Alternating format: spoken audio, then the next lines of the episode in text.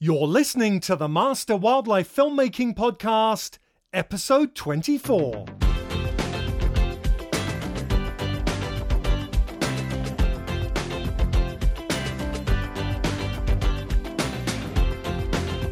This episode, I'm speaking with man of many hats, Dan O'Neill. Dan's thirst for adventure and the natural world has taken him to some of the most remote places left on Earth.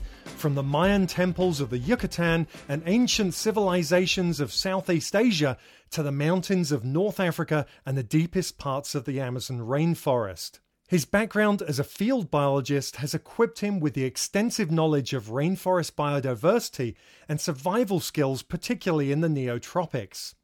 In 2019, he was part of a seven person expedition to the headwaters of one of Guyana's most remote rivers, the Rua, in search of wild animals that had never seen people before. He made video diaries and presented the journey, culminating with the filming of a wild rainforest jaguar on the expedition's final day.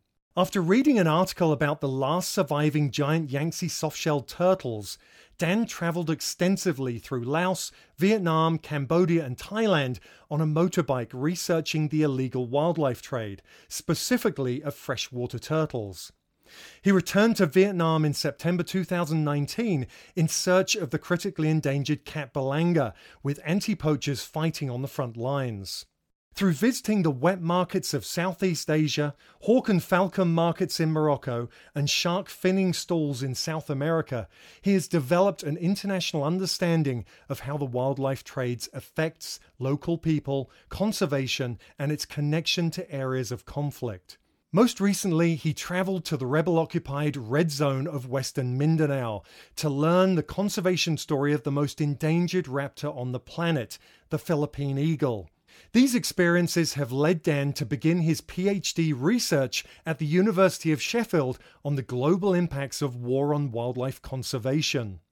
Dan is a graduate of the prestigious Master's course in Wildlife Filmmaking at the University of the West of England, partnered with the BBC Natural History Unit. For his final project, he organised an expedition into the remote rainforests of Guyana, using his experience to realise a woman's lifelong dream of seeing the formidable harpy eagle in the wild. The film To Find a Harpy has since been selected by 20 film festivals, screening to audiences all over the world. With conservation dreams in mind, Dan created the Wilderland Film Festival, the UK's first ever touring wildlife film festival. Alongside the festival, the Wilderland TV YouTube channel has already gained thousands of subscribers and continues to share independent wildlife films from around the world. Dan also discusses his latest film, Queen of Birds, and how he produced and developed the story for film. Dan, hey, thanks so much for joining us on the Master Wildlife Filmmaking Podcast. It's a pleasure to have you here. Thank you very much. Cheers, Jake. It's nice to see you again. As you know, the point of this podcast is to help aspiring wildlife filmmakers with their career choices, show people how, you know, how people like yourself broke into the industry and kind of, you know, the struggles and, and the successes you've had along the way. So I just want to start off by asking you how did you get into wildlife filmmaking?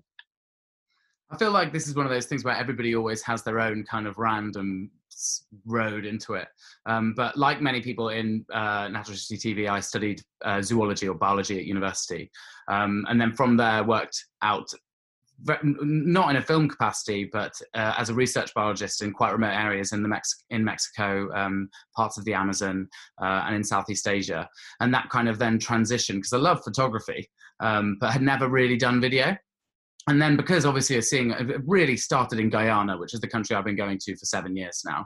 Um, it's a real lost world, an Arthur Conan Doyle kind of novel situation there, where um, you know it feels like you've been stepped through a portal back in time to where animals just take over the entire place. It's 85% primary rainforest, the country. Beautiful, beautiful location. Um, 95% of the population lives on that small coastal strip um, on on the sea, and then the rest of the the small population of indigenous people that lives in the interior. Um, and it's just this beautiful, beautiful place. And while I was out there, I was um, just I was working on a long-term species diversity study where we were catching bats and birds and reptiles and amphibians and, ma- and camera trapping for mammals. Uh, and there was just so much amazing stuff there that I started to use my camera to record little clips. And they actually asked me on that expedition, "Well, could you make us a little video?" And that was kind of the first time I'd made something in a natural history capacity. Um, and then went back to university because I'd done that in one of my summers and started working uh, for their, um, uh, the university TV station as a presenter. And it all kind of just merged together. Then went back out on these expeditions and it was a real that was my purpose then. I was like, I'm going to make this video stuff, what I primarily do, and did a bit of video journalism. And then through that, um, decided to do my first ever solo project. And I went out and drove around on a little beaten up motorbike in Southeast Asia uh, to learn about the illegal wildlife trade, specifically of freshwater turtles, because they have huge numbers of them in Vietnam, species, but obviously the abundance is so low. Um, and the largest freshwater turtle in the world, the Yangtze giant soft, soft-shell turtle, of which there is only now two individuals left on Earth. Um, there are two or three individuals left on Earth, and it's functionally extinct because they're all over 100 years old, because um, they'd eaten them to extinction, basically.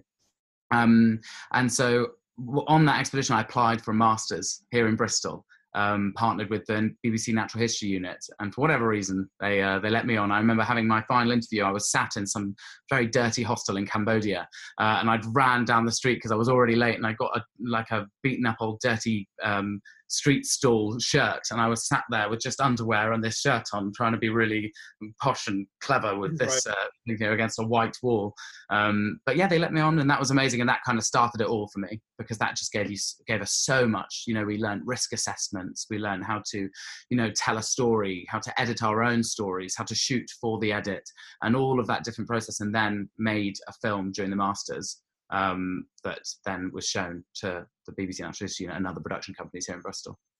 That's fantastic. And so, you and and having that insight is so powerful because I think you know what so many people see of TV is it looks so simple so much of the time. You know, this image being played back to you in a story format. It doesn't really you know you don't see everything that goes on behind the the the, mm-hmm. the the, curtains as it were and when you learn that stuff you learn how much of it happens way before filming ever begins all that mm-hmm. pre-production mm-hmm. and that's just vital to making a good show so it sounds like you really went from you know being a scientist a biologist and then seeing the power of tv is that kind of what the the draw was to continuing doing the filming massively i mean because I, I, feel like everybody has this kind of rose-tinted idea of science where you you go into it wanting to change the world or wanting to make some massive impact on um, on conservation, but really, you know, science communication, filmmaking has such a capacity to do that. You can go and find these stories, and if you have that kind of ability to marry,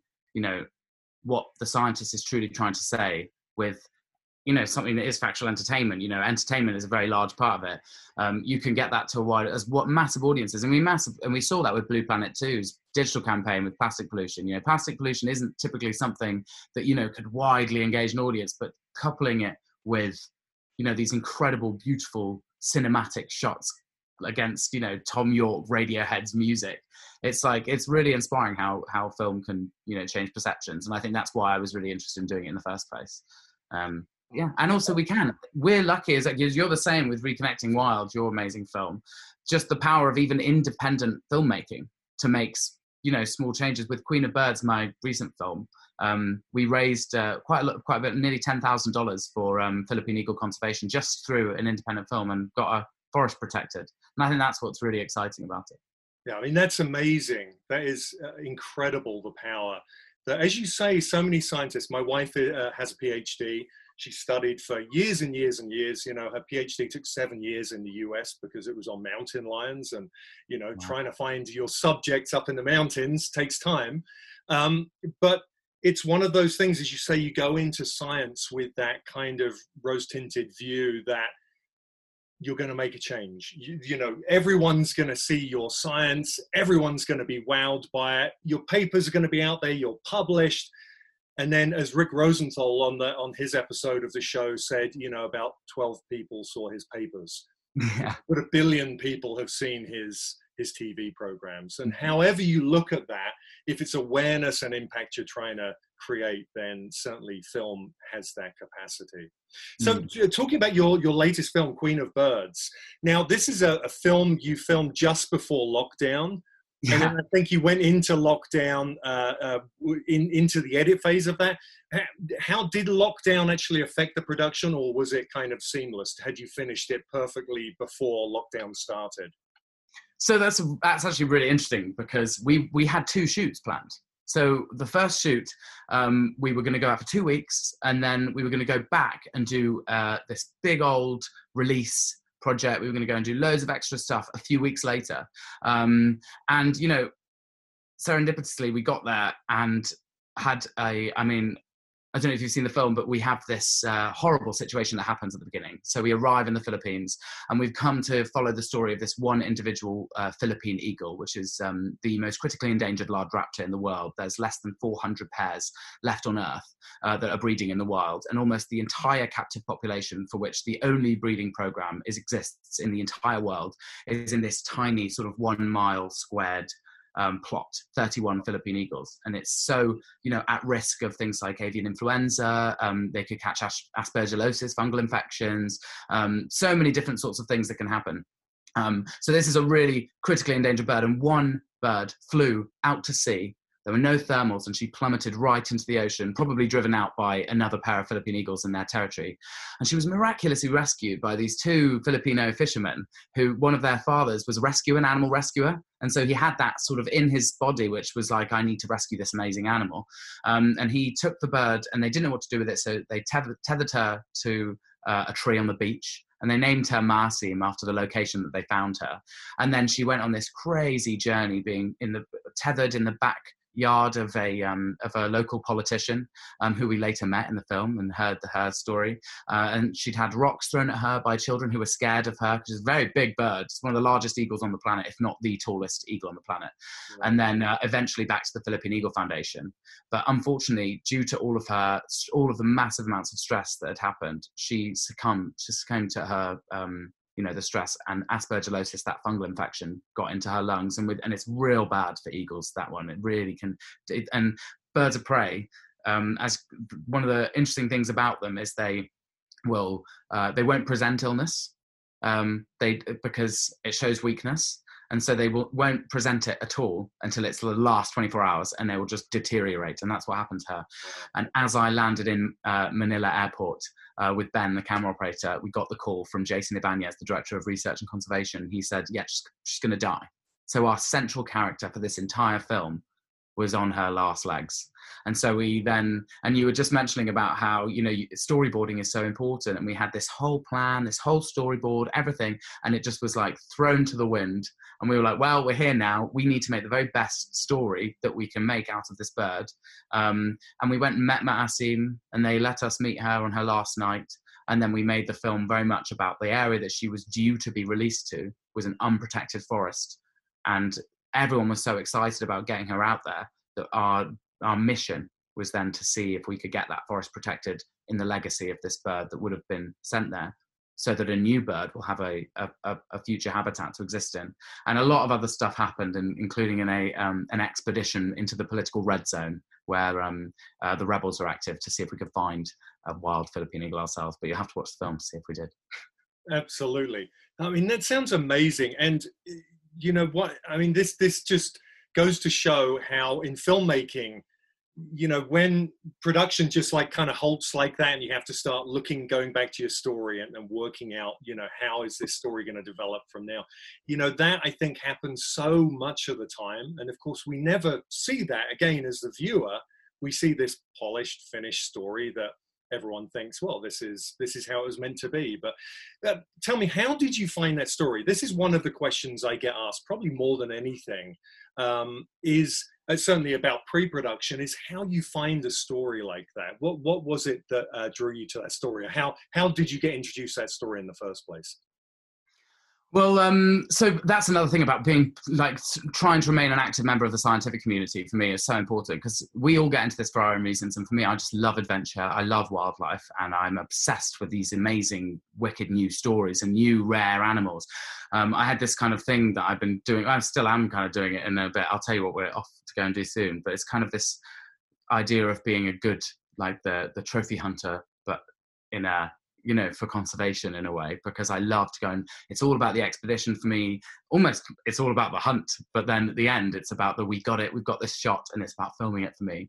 Um, but I've because of keeping in touch with all the scientific community in search of these stories. My friend Jimmy Hill, who runs Raptor Aid, which is a British ornithological society, um, he introduced me to Jayson Ibanez, and I was off to go to a wedding in India um, and see tigers, and I was very excited. But uh, because I'd got to London and Jayson was in London for this very short period of time, we just crossed over for what was two hours in a coffee shop, and he told me all of this stuff. He gave me a little tiny Philippine eagle doll made by one of the indigenous women nearby one of the areas where they exist and said, You must come.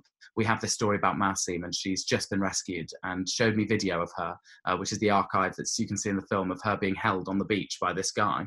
Um, and that's kind of where it all um, it all started. As well as that, I mean, eagles. I'm a massive, uh, I have a massive affinity for birds of prey, primarily because when I was a kid, I I um, I trained a, a, a Harris hawk um, and had my own hawk for, for many years until I went to university. So there's that affinity with raptors and birds of prey that I'm always kind of, I guess I'm more alert for that when I hear about that kind of story.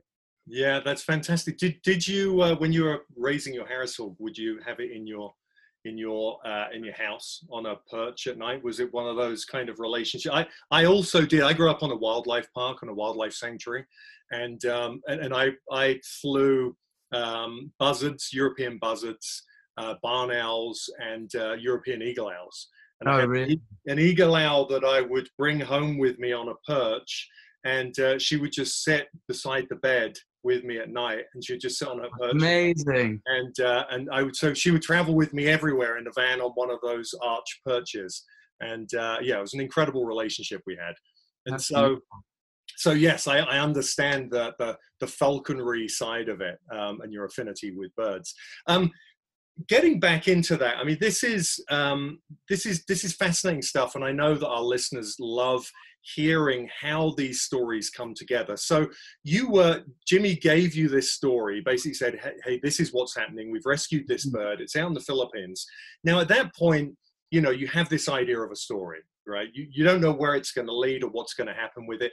What do you do next? Because you know funding is obviously you know one of the biggest problems that everybody has. How you fund a trip out there where are you getting your gear from? What's it, how are you going to develop this story? All of that. No know it's a small question.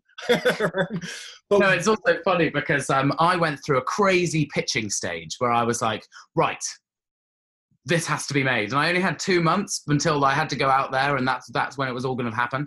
So I was going around to BBC people, and I was like, this, this, this, and people are like, oh, I don't know, audiences, do they always connect with birds? Is that? And I'm like, this bird's really cool. It's the only bird of prey on the planet that has blue eyes. It's got a giant mullet. It looks like David Bowie. Come on, let's go and find the bird.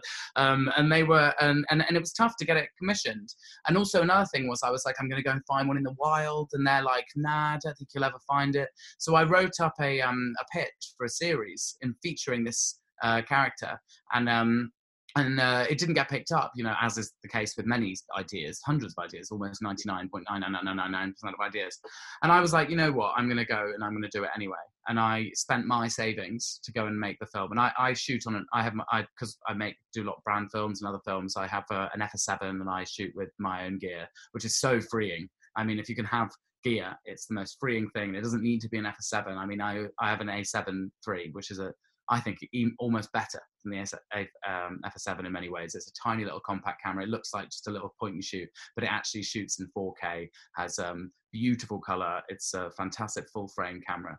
Um, but uh, yeah, and I went out to make this film, and I do deals with brands. So when I go out, I uh, I ambassador for a company called Avalon Optics. It's a binoculars company, but also Rohan Clothing, uh, and I'll make uh, take pictures wearing the clothes and I'll use the binoculars and then I'll make a film alongside those uh, projects for those companies. So although I don't get it up front, I make the film when I come back with the rushes uh, and uh, they get to have a relatively cheap internationally made film featuring a very charismatic animal that I was otherwise going to do, and it just gets accrues back some of the costs. Um, and then also from rushes, I'll then take those rushes and pitch them in a different format to another place. So a perfect example of that was my expedition in 2019 to find a jaguar, um, and then I versioned and sold those rushes for a six month period to Barcroft Studios. Um, where they got to have that film, and now uh, because it was a six-month exclusivity, I have those rushes again now and I can continue to use them. But Barcroft got their film out of that that then went up on their website. So it's kind of like diversifying the uh, revenue stream and how you actually use rushes because, you know, one thing that I find from my situation is the background that I have from remote area science and research stuff and camp management. That's that's quite novel and new and it's quite difficult to get those shots a lot of the time. So if I go out there, I know that there is having doing work in TV as well, I know that there is a value to you know a shot of a harpy eagle. Uh, if you can get a shot of a harpy at a nest, bringing in, bringing in a howler monkey, that has more value than just what you're doing it for in that time. So owning, so retaining ownership of your rushes if you if you shoot in 4K especially is something I think is really important. That's such a valuable piece of advice. That's exactly what I do with most of the independent films that I make you know, typically with Reconnecting Wild, we did the same thing. We retained all of the rights to the footage. The film is owned by the uh, by the the client. Um, in its whole state, but it can't be used in any other way. And I think it's so valuable because what it does, it allows us as filmmakers to be able to make films for nonprofits who just don't have the budgets that it would typically take to make them. Yeah. But then on the back end, you can take that footage and then use it and sell it as stock footage after that.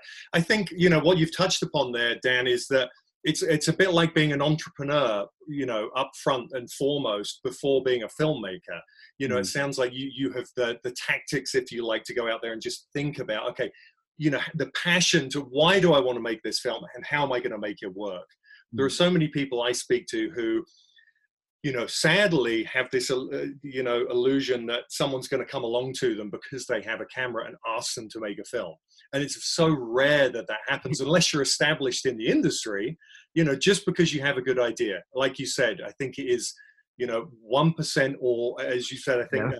0.01% of ideas yeah. that get taken up from pitch phase through to development everything mm. else just goes by the wayside. And so um, it's a great it's a great way to do it. So in terms of uh, looking at that and the way that you are funding some of your independent projects like that how is how do you think that's helped you in the industry as a whole? I mean by going out and taking having the initiative to go and find your own funding in that way or ways to fund it and get some of the expenses back how how do you think that's helped you in the industry to put you where you are now in terms of you know your career path I mean, hugely valuable.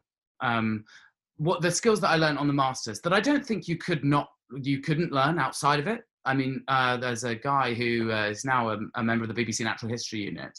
Um, actually, both both of them, Annie Moyer and Isaac Rice, they do uh, they do digital for BBC, uh, and they did my course with me. And they, um, you know, they went in and they and, and and Isaac especially learned so much of the skills that he already had. He came to the masters with them because he taught himself on YouTube.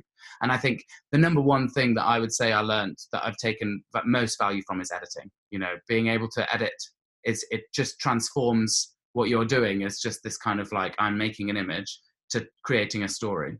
Um, but in terms of what you're saying there about going out and doing it on my own, I think it definitely ma- makes you a more competitive person in terms of uh, being able to understand so many different things and being t-shaped in a role because with you know budgets going down for shows with crews going out with fewer people on them you know they're far more likely to hire somebody for a production that not only understands how to shoot a camera or if they're even a researcher to be shoot a camera but also to understand the edit and understand that there maybe there's a couple of shots that are really going to help in that interview a bit of b-roll that's going to help over here. I think by doing it all yourself and training yourself over long periods of time it just means that you you become so much more reactive and you understand how things uh, and and how things might change and how you can deal with those uh, those changes. And people people love t-shaped people in the industry now.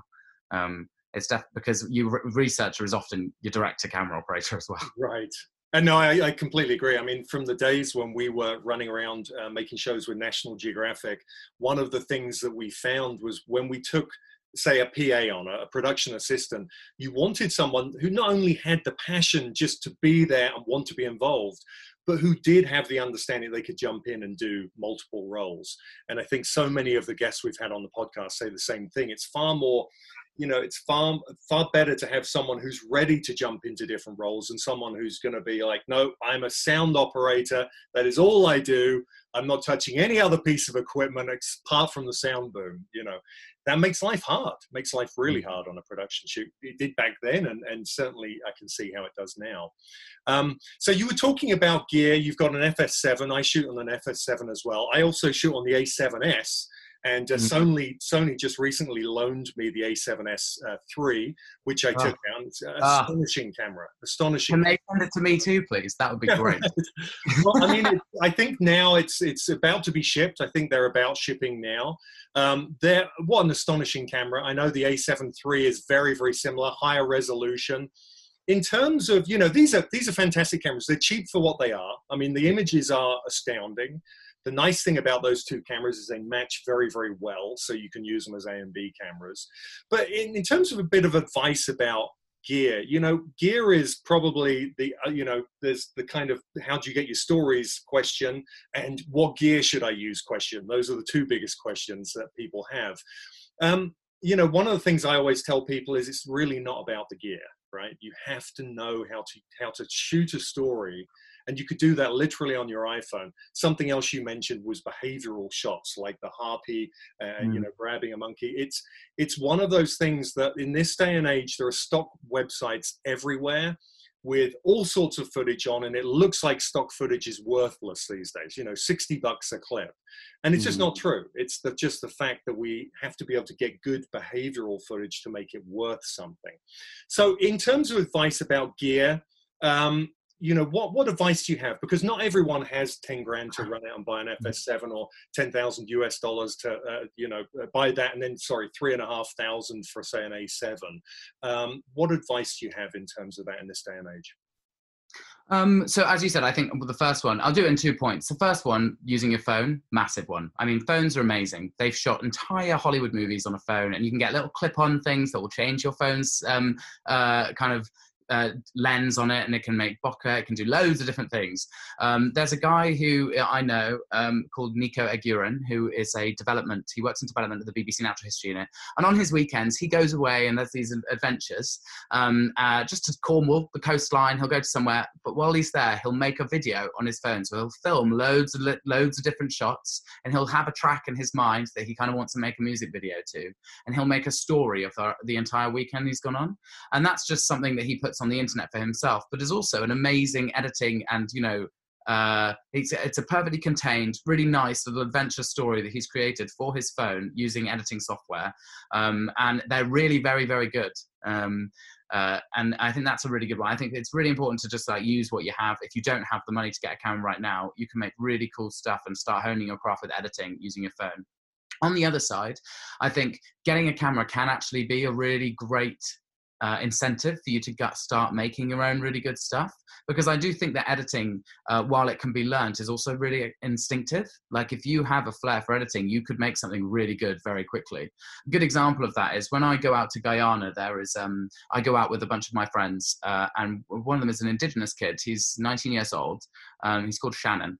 And he um, he did not edit or shoot. And when i was going out there i gave him a copy of um, final cut pro um, and we would just like spend, oh, we were out there for like six weeks and they had no one around us except for my laptop, the cameras and stuff. And he would film and then we would edit in the evenings. And he instantly became amazing, much better than me. like he's a very, he's got a really good eye for it.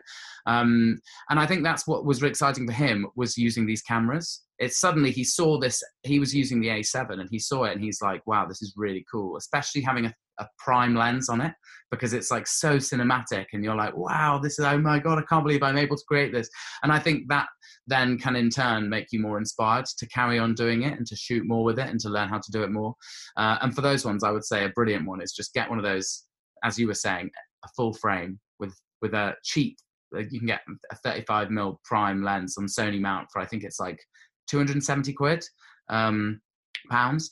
Uh, but yeah no there's a there's a whole load of different cameras out there, and I think it's just a case of getting it and also, you know, another thing was when I was buying my first camera when I was at university, um, my first proper DSLR camera, I just made decisions. Like I didn't go and buy that thing that I didn't need to buy, and it, it you you not believe how quickly money can accrue if you stop doing certain things.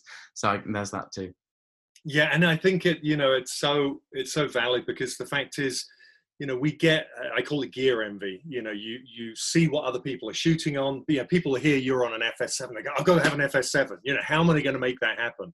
And that becomes their focus rather mm. than you know having the passion to get out there and just film a story film something and I, I, like what you're saying about using the phone and then you know if you buy a camera it's just incredible what you can get. What i find is it's also it gets so much easier. It's harder to learn the gear but once you've got it down the difference is if you're running around filming with a phone and you get close-ups and far you know wides and what have you with a phone once you get a camcorder with a zoom lens, like a 20 times zoom lens, or you start using zooms on a, on a DSLR or whatever camera it might be, you suddenly realize, you know, you can now, you know, so kind of sit back a bit more and really think about those shots and not have to run around quite so much. And it it's almost like you've learned the fundamentals. Now you can put it into practice with better gear.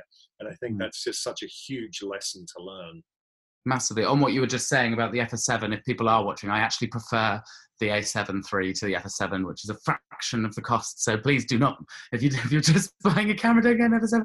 Um, but another one is the uh, ND filters, neutral density filters, is massive. If you want to get those beautiful cinematic shots on a little full frame camera, or even not on a full frame camera, um, with a prime lens, uh, getting an, an, a variable ND at the front of it's not expensive and it will massively transform the experience of being able to shoot outside. Absolutely, absolutely. No, and you know, I kind of agree with you. I love the image that comes out. I have the A7S Mark One and Mark Two, and both of them are astonishing cameras. The image mm. still blows me away. The the Mark One is uh, 1080, uh, does 4K externally, but that 1080 image is is incredible. It's really you know we use an Atomos with it now to get the 4K purely, you know, so that we we have the uh, ability to to to use that and for archive. Um, uh, you know, as well. But um, the the image is astonishing. So as you say, and that camera you can pick up now for about five hundred dollars, yeah. uh, five or six hundred US dollars. It's it's crazy. So uh, certainly, there's nothing holding people back for good cameras now. And the GH5, well, another one. I would yes. always say GH5 is just like it's a it's a a, a run and guns dream. Amazing Absolutely. image stabilization. Yeah, smaller sensor, and I, a lot of people are put off by the smallest because it's micro four thirds. I think they get put off by it, but you look at the image and there's nothing to be put off by. It's an incredible yeah. image. So and macro uh, actually helps you out if you're shooting mac, little tiny things. That four thirds sensor can be a, a positive instead of a negative. Absolutely. There you go. So, okay, going back, I want to go back to um, you were talking about some of the issues, like when you were filming um, uh, the uh, Queen of Birds and the whole storyline changes. Just going back to kind of issues like that, you know, one of the big part of this podcast is about struggles and kind of the struggles that you have faced as a filmmaker. Mm-hmm. What would you say, you know, are some of the biggest struggles you've had and are still having? You know, it doesn't matter, I think, where we are in our career paths right? Struggles are just there with every production and just in life in general. So, you know, what kind of what are some of the biggest struggles you've had um, throughout? Um, I think partly because I, I have several kind of hats. Um, but um, so the filmmaking one, I would say, uh, biggest struggle is always just getting the funding because sometimes you can the, the dangly carrot someone puts out and says that oh I might give you the funding ends up not being the funding. And I think with all of these things, the ones I'm going to say after this as well, the most important thing is just have resilience and to keep keep plugging away because and to be able to spin lots of plates because you're going to drop a lot of those plates, but one of them is going to stick. Um, and uh, yeah, and the other one is a, as a presenter because I do presenting work as well. Um, and uh, uh, one thing that I've dealt with the problems of not being able to get things that uh, from that capacity is to do them myself. Um, but uh, that one's yeah, presenting is a tough one, and it's you know it, it's because when you're a camera operator, it's very technical and it's very artistic and it's very um, you know it's it's it's that side of the brain. Whereas presenting is kind of it's about you, and so it sometimes can feel a bit like I can't do it or this and that, you know. And I think you need to have so many different kinds of resilience in this industry because it is very tough and and and it's very rarely, if never, personal. Um, but you just have to kind of you have to get up, dust yourself off, and carry on. And actually, from my perspective, I was taken on as a client um, by um, my amazing, incredible agent, Jo Sarsby, who is just a dream. Um, and uh, she took a chance on me after seeing some stuff of me in the Amazon. And you know, she was very blunt with me. She she's also Liz Bonnin's agent, um, who is a big presenter here in the UK. Um, a fantastic person. Did um, uh, did Drowning in Plastic, a really uh, hard hitting but amazing documentary. And she was saying that um, with Liz, you know, it took a long time to get her off the ground. Um, and for me, you know, it's been a couple of years, but now things are starting to to happen now, which is really really exciting. And I think it's just plug plug plug plug plug away because um, you uh, you have to remember that just like every job, you don't start and then you're suddenly, you know, gonna, everything's going to come come and hit you exactly the way you want it to happen, and you're going to be there in five minutes. You start at the bottom, and you always have to work your way up. And I think that's the case with everything, including all angles of wildlife filmmaking. So yeah, that would be my advice there. I, I think that's so valid. Um, you know, in this day and age, especially, you know, success is something that that takes time to build, and I think one of the one of the areas that today where it's it, there's this grey area is social media and pretty much everything you see on social media is success when you're following your you know your peers and the you know your um, people who you aspire to be like um, you just see the successes. You don't, you know, we're not typically posting pictures of failures yeah. right, on Instagram. Not our sweatpants on the sofa going. right, exactly. So, and and it creates that kind of, you know, when am I going to be successful? But really, if you're sat there just looking at Instagram or watching YouTube videos and not out there doing it, certainly in this industry, it's not going to happen. You have to be proactive out there, you know, building it and making it happen. And mm. so I think that that's so valid in this day and age because it can be hard, hard to see the woods for the trees.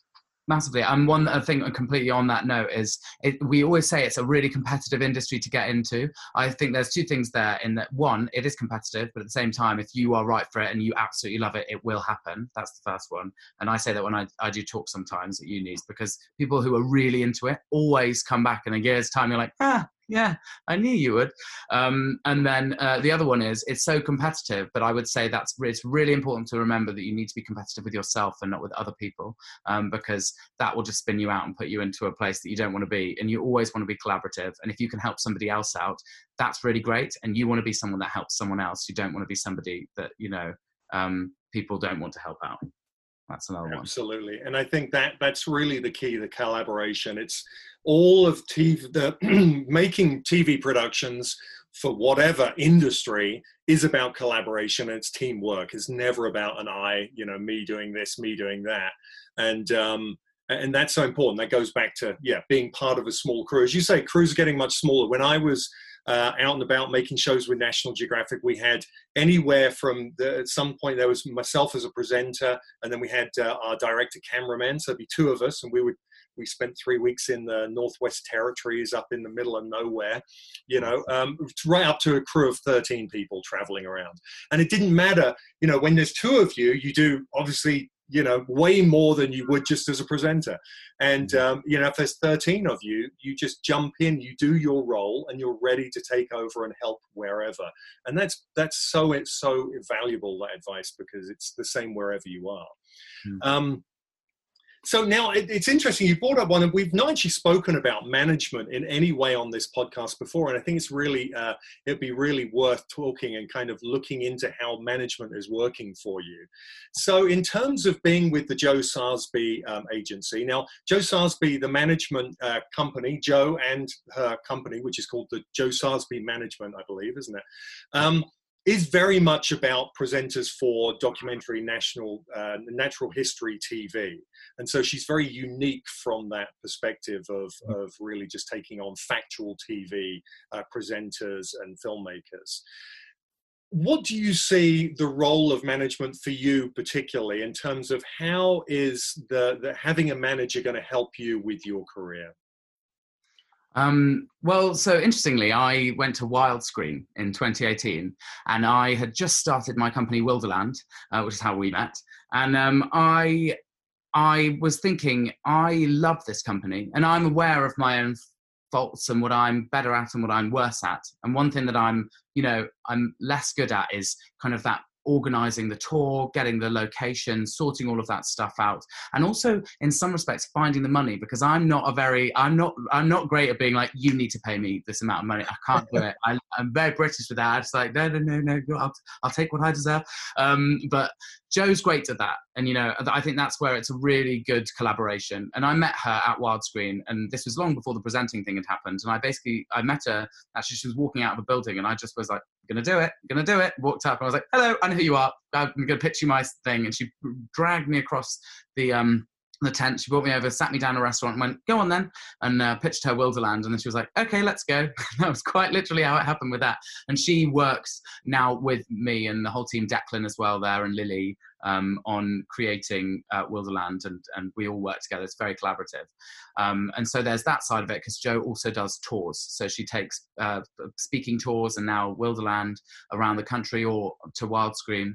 But Jo, um, in a presenting capacity, she just has been in this industry for a very long time. She's incredibly knowledgeable about um, what uh, people uh, deserve, uh, what people's workload is. Uh, she was a producer on Life of Birds with David Attenborough. She's a long. T- she's had a lot of different things in her life that have really positioned her to be able to make the to to help people in this position.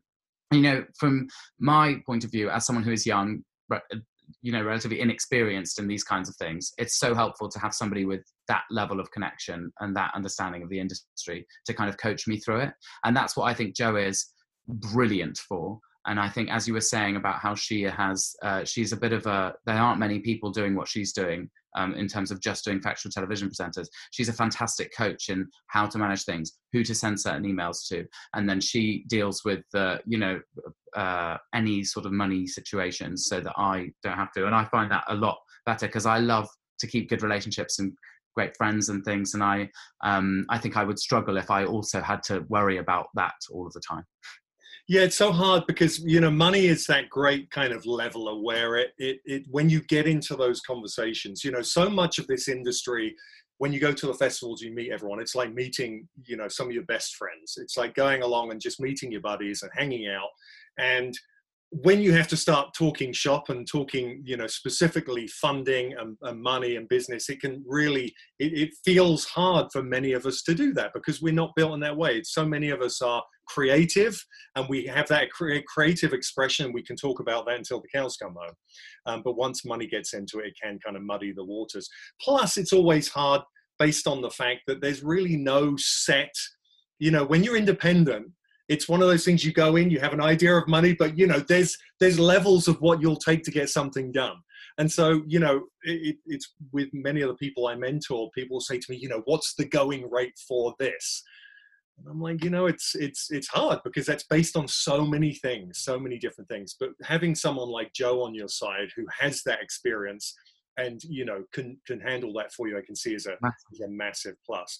I love the way you said that you know, she was coming out the building and you just went up to her because I think so many relationships are made that way.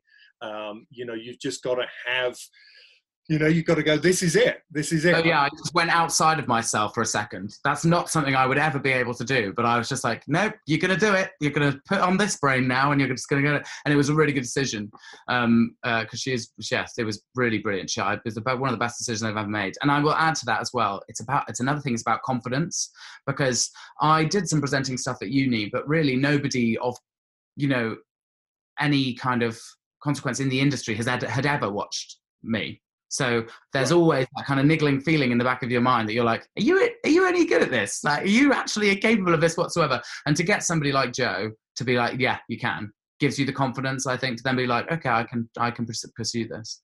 Um, and I would actually say, if anybody does want to be a presenter, um, uh, I can give some advice on show reels as well because Jo taught me a lot. If you want to send your show reel into Jo, which I would recommend doing because she is really brilliant, don't put music on it for one thing. She doesn't like the music. She's like, I want to be able to see like as a director or a producer what I'm getting here. What, and music is often something that because I always used to put music on. And she's like, why would you do that? Because you, if if you can if you've naturally got the story and able to do it, music is something that hides that or creates an emotion.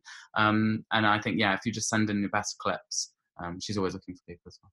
I think that's so valid because you know it's a bit like you know if you write a book and you want to bind it to send it to the publisher, you know, they just want to see the words. and, mm-hmm. you know, and see if they work. And it, it's so important to remember that. And I think, you know, as creators, again, we, we want to see it as best as it can be and pass that on.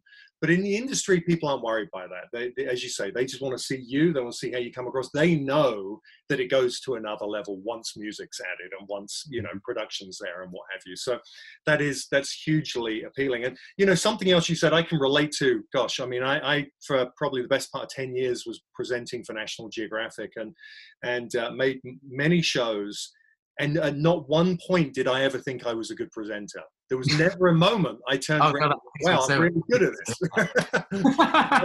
I always thought I was terrible at it, and people would say, "No, no, it's good," and and, and you could only go by someone else's uh, point of view because really.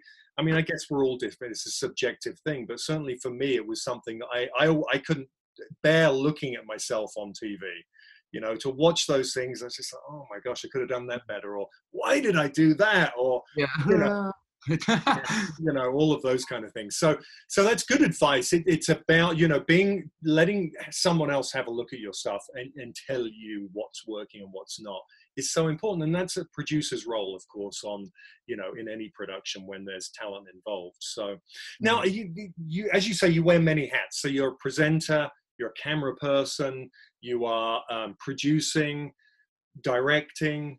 Out of all of the things that you do, what would you say is your go-to? You know, if, if you if someone said to you today, right from now on, you had to do one thing, is there something you could choose to do? Ah, uh, first off, absolutely that won't happen. yeah, yeah. Firstly, never. Um, I love having a diversity of stuff, but I I love I, I love to do the producer presenter role. I know that's two things, but it's kind of like me and a friend, a camera operator. I think a camera operator and a producer presenter role is a really cohesive and great relationship.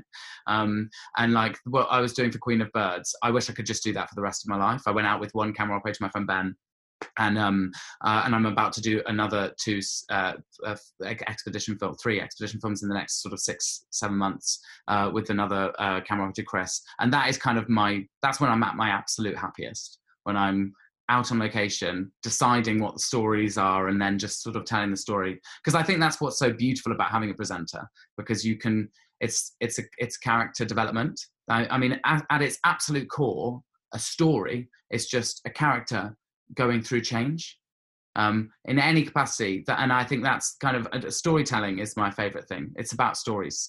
Um, I think that's the whole reason I love doing this in the first place. I love the reason I love to do talks or to present. I just love to tell stories, um, and anything by which I can do that, I think, is what, what I would say I'd love to do for the rest of my life.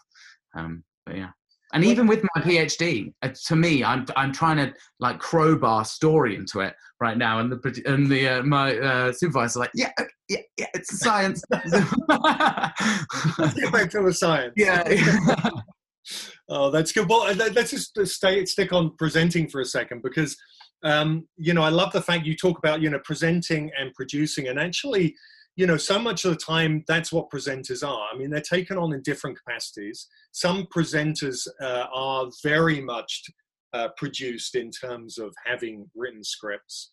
You know, there's the kind of anchor style presenting where your words are there. You've got to stick to the script. Mm-hmm. But what I really found, you know, so appealing about presenting uh, as I went on through my presenting career was this being out in the field, writing your own work based on the story that's happening there and then because it's so much easier in my mind for me to write something and to say it or for me to ad lib about what's going on than to have someone else give me a written script because when mm-hmm. someone else gives me a written script it's not in my words it's not necessarily how i would say it and then it gets stilted and then you know and, and i struggled with that a lot in the early days having you know very stilted on camera stuff because no one wanted me to change the words but as things went on and I had more control, and that really is that kind of producer presenter um, um, uh, role, which is uh, which is I think so important in terms of it making a cohesive program and making it more easily watchable mm-hmm. um, in terms of these more stilted ones. So I think that's really important.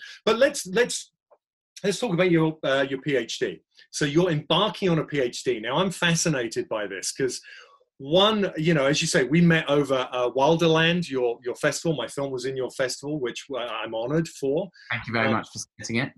yeah, absolutely. No, um, and you know what I love and and about your festival, what I love about your festival was the fact that they you picked just a few films.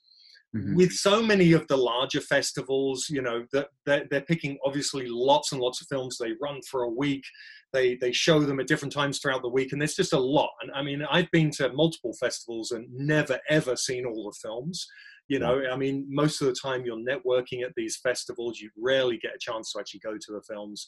Um, what i loved about wilderland is that you literally picked eight films and you made this trailer and all of our films were in the trailer which was fantastic because so much of the time you're waiting to see the trailer. Oh oh and there you go. Oh, my film wasn't in the trailer. Yeah. you know. It, and i love that. What what was your um, we'll get back to your phd in a minute. What was yeah. your uh, what was your um, when you thought about wilderland and, and making that festival you know what inspired you to do that? And why did you choose the format that you did well, I was on that masters at the time when I founded it with my friend Isaac, and we um, and Isaac since moved on. He now works at BBC, um, and I've kind of taken the reins of the festival full time. But um, we kind of had this idea that uh, we were seeing these incredible films come out of just this one student you know situation i mean like no one's seeing these you know they might go onto youtube and have 200 views or maybe one of them will go you know internet low end viral and reach 500 or 10,000 at a push. And we just thought like these are amazing films. And usually what would happen is these filmmakers um, will make uh, you know slightly different to yourself actually because you did want it to go for a more public screening. But a lot of filmmakers especially you know coming out of university or maybe it's their first second film they'll make it for the industry. And they'll create the film and they'll send it to get a job in wildlife television. And actually, I think that's a sad place for those films because they're great and they're really engaging. And actually, outside of you know this typical commissioning restraints, these are personal stories by independent filmmakers that have had no restraints over how they tell their story. And I think that what we thought was just like the way that Banff Film Festival does it or uh, the Ocean Film Festival World Tour. We thought, what a great way to, to combine film festivals but make it outside the industry um, and make it into an events company that tours multiple theaters and you get people from the public to come and engage with these films. Everyone loves wildlife film you know. The david attenborough is the most watched television event in the uk every year but there is no touring wildlife film festival like these other ones that are going around and people would love something like that and and that's why it kind of, and that's where it all it came from. Um, and we picked our first date in 2019 that we toured around 26 cities around the uk and it was really brilliant. Um, and that's and I think that's what it's all about for us. It's getting those stories that wouldn't typically be seen by the public because they'd never search for something like that out um, into these big uh, theatres uh, and show the diversity of the world in so many different ways. One of the films we had in our first year was by an amazing filmmaker called Annie Moyer. There was no music throughout the entire film. It was told in a way that you would never see on television or terrestrial ever. Um, it was very artistic and it was the, the voices of whales and cetaceans in the ocean and how traffic of boats coming over is disrupting uh, the way that they are speaking to one another, communicating and living their lives. Um, and the way that she did it is she got this incredible sound designer, Dan Pollard, and they collaborated to make these black, uh, great big black planes of water with subwoofers underneath and played whales calls. And they go, and then they play the stuff on the top. It's really beautiful. And then we'd selected that film. It was really great. And then fast forward a few months, and it uh, won at Jackson Wild, um, which was really really cool and amazing to see Annie going up there and exp- and, and, and, collecting her award for emerging talent. Um, but I think it's just it's it's getting those films out to the public because even within that industry in Jackson Wild, Annie wasn't getting that film to the public, and now people all over the UK have engaged with that film and. Um, I think that's what it was all about for us. Yeah, that's so important, and it's it's fantastic to have a festival like that, and you having created that for those films. Because as you say, you know, in this day and age, there are films being put on YouTube, you know, every second tens of thousands probably every second and and it's finding a way to get a voice for those films um, that they can get just lost in the noise of everything else going on. So that's so incredibly important and and again thank you for that you know it's um, uh, i think that's well worthwhile and i think you know this year you guys did an incredible job of really pulling you know a rabbit out of a hat in terms of the way all of the festivals did you know the pandemic really changed everything, you know, and uh, put everything viral, uh, sorry, uh, virtual, um, and has created a different world for us, and you know, for, for good and for bad. So, um, uh, you know, we're impressed how uh, everyone coped with the situation um, and still made it happen, which is fantastic. Well, we were so lucky though. Our first, I'll just say, we were for yeah. this year. I think we'd we'd moved our dates around so much, so we were due to go on this big, you know, 30 city tour this year, and we had uh, Bristol. So we got the whole industry in the theatre, and we got to do all of these beautiful films from this year, um, including yours in uh, the Bristol 1532, beautiful, amazing theatre. And then just right before lockdown, we had the Royal Geographical Society in London, um, and we and it was like there were 500 people there. It was really it was a really special night um, and we had some some of our judges were there as well and it was yeah that was really great and then lockdown after that but what a, what a place to have got before we um before absolutely. we absolutely yeah no absolutely that's fantastic well, let, let's move on to your PhD and um, just talk a little bit. I, I, you know, what amazes me, I know having lived with my wife through PhD, right? I know how hard PhD can be. And, um, you know, you sound like an extremely busy person. You know, you've got productions on the go, you've got a, a, you know you're the founder of a film festival.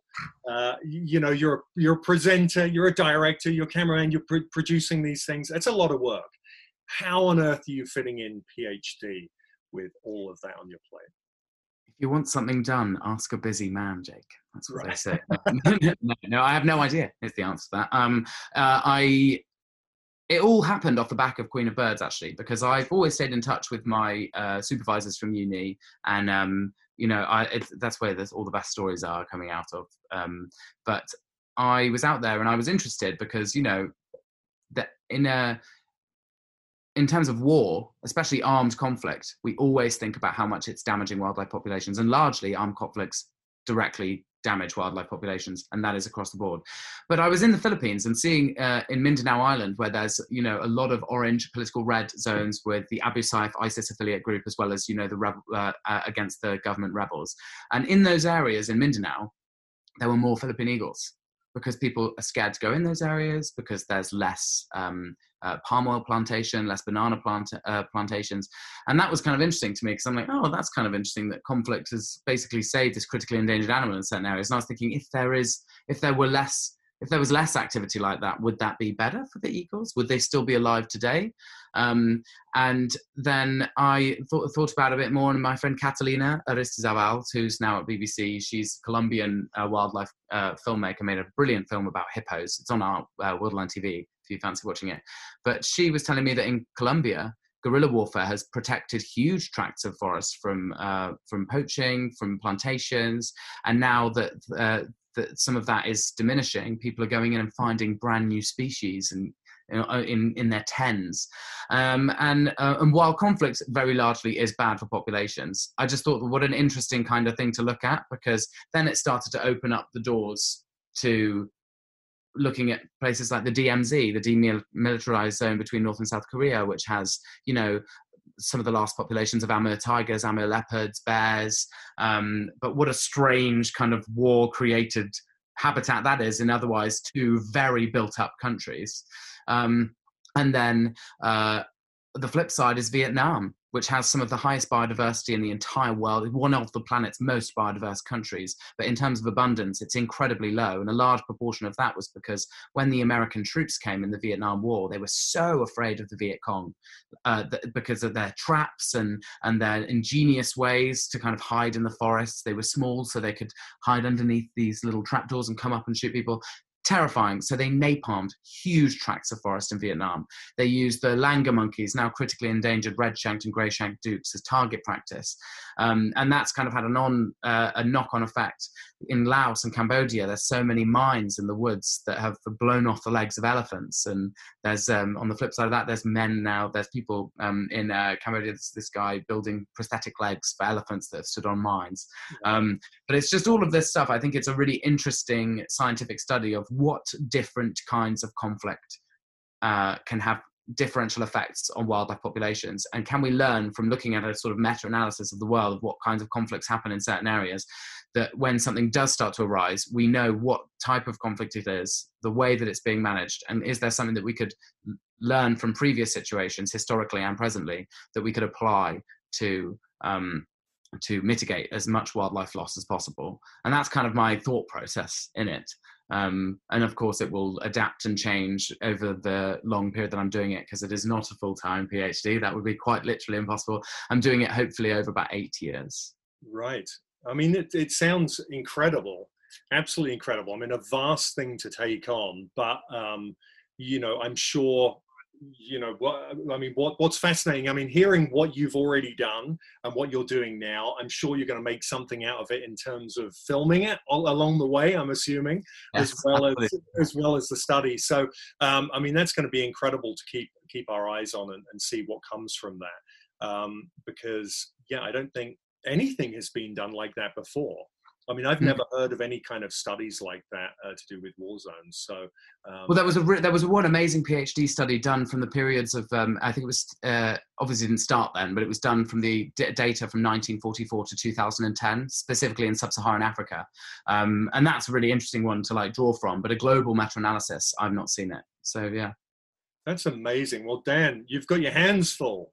You've got your hands full it's i mean it's uh, incredible. You know what i've loved about chatting with you today is that i've not been able to keep on track of which way we're going to go because you've got so many things happening. Like let's talk about this first and then we'll get back to that which is always which is always fantastic. Look I, you know you've this has been so valuable for our listeners. What i want to do is round it out by just asking you one last piece of advice because um, you know, really that's what this is all about. And if you had to give one last piece of advice to our listeners, aspiring wildlife filmmakers, you know, mm. from whatever, what is probably the most valuable piece of advice you could have in terms of them pursuing this industry as a whole, whether that's as a career or as a passion?